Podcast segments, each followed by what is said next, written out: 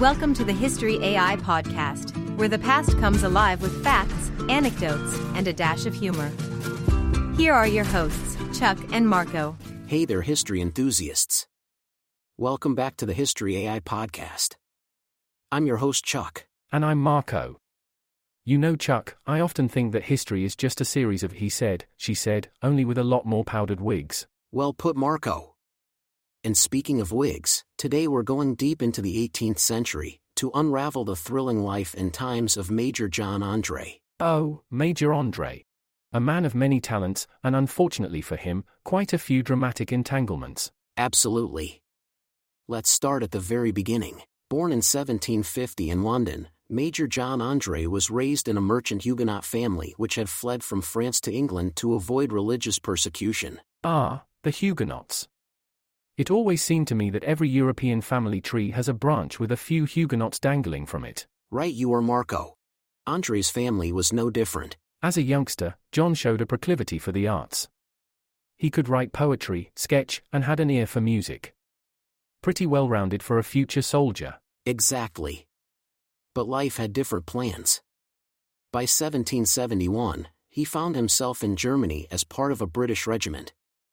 It was here his military career started. As fate would have it, his unit was sent to Canada in 1774 as tensions grew between the American colonies and Britain. He witnessed the beginning of the American Revolution and played a role from the British side. A man of culture in the midst of conflict. John Andre's talents didn't go unnoticed. He was known for his charm, which played into his next big role in British intelligence. The man was essentially an 18th century James Bond. Without the gadgets and Aston Martin, of course. Definitely. But he had something better his wit and a knack for espionage. But it wasn't all smooth sailing. In 1775, Andre was captured near Quebec by American General Richard Montgomery. That's right. But thanks to his charm and the fact he hadn't been in uniform, the Americans treated him quite cordially. And not being in uniform saved him from being treated as a spy. They even allowed him to stay with local loyalists. Eventually, he was exchanged for an American officer in British custody. See, kids? Manners will get you everywhere. Even out of 18th century prison. Now, let's get to the juicy part. Benedict Arnold. Ah, the infamous turncoat. Exactly. By 1780, Andre was the chief of British intelligence. It was his job to correspond with potential defectors. And Benedict Arnold was the big fish. They say keep your friends close, and your enemies closer. But I bet Arnold and Andre didn't get that memo. Surely not. Their secret correspondences led to Arnold's plan to hand over West Point to the British. But fate, as always, had other plans. On his way back from a secret meeting with Arnold, Andre was captured by American militiamen. They found incriminating papers on him, and well, that was the beginning of the end. Indeed. His capture and subsequent trial were huge blows to the British. Many, including American officers like Alexander Hamilton and the Marquis de Lafayette, admired Andre for his grace and bravery. They petitioned for a less severe punishment than hanging. But rules were rules.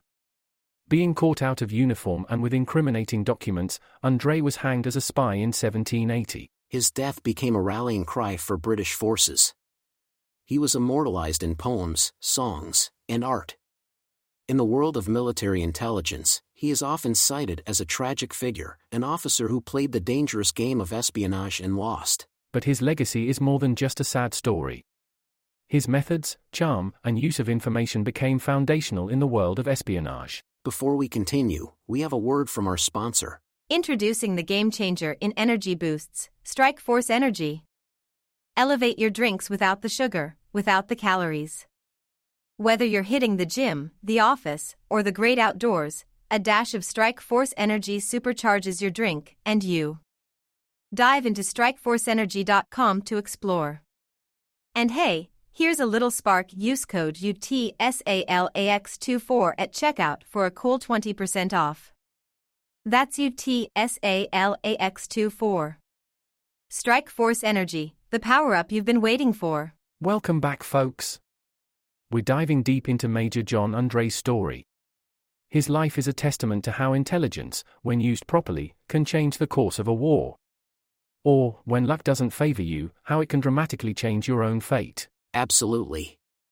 Major John Andre might not have been on the winning side, nor did he survive the war, but his story tells us of the dangers, the art, and the sheer unpredictability of war and espionage. And it reminds us that history isn't just made by those who win battles, but often by those who lose them too. Well said, Marco. Thank you all for tuning into the History AI podcast. Stay curious and keep exploring the incredible tapestry of the past. And always remember, it's not the powdered wigs that make history, it's the stories underneath them. Be sure to like, subscribe, and share the podcast, and we will see you next time.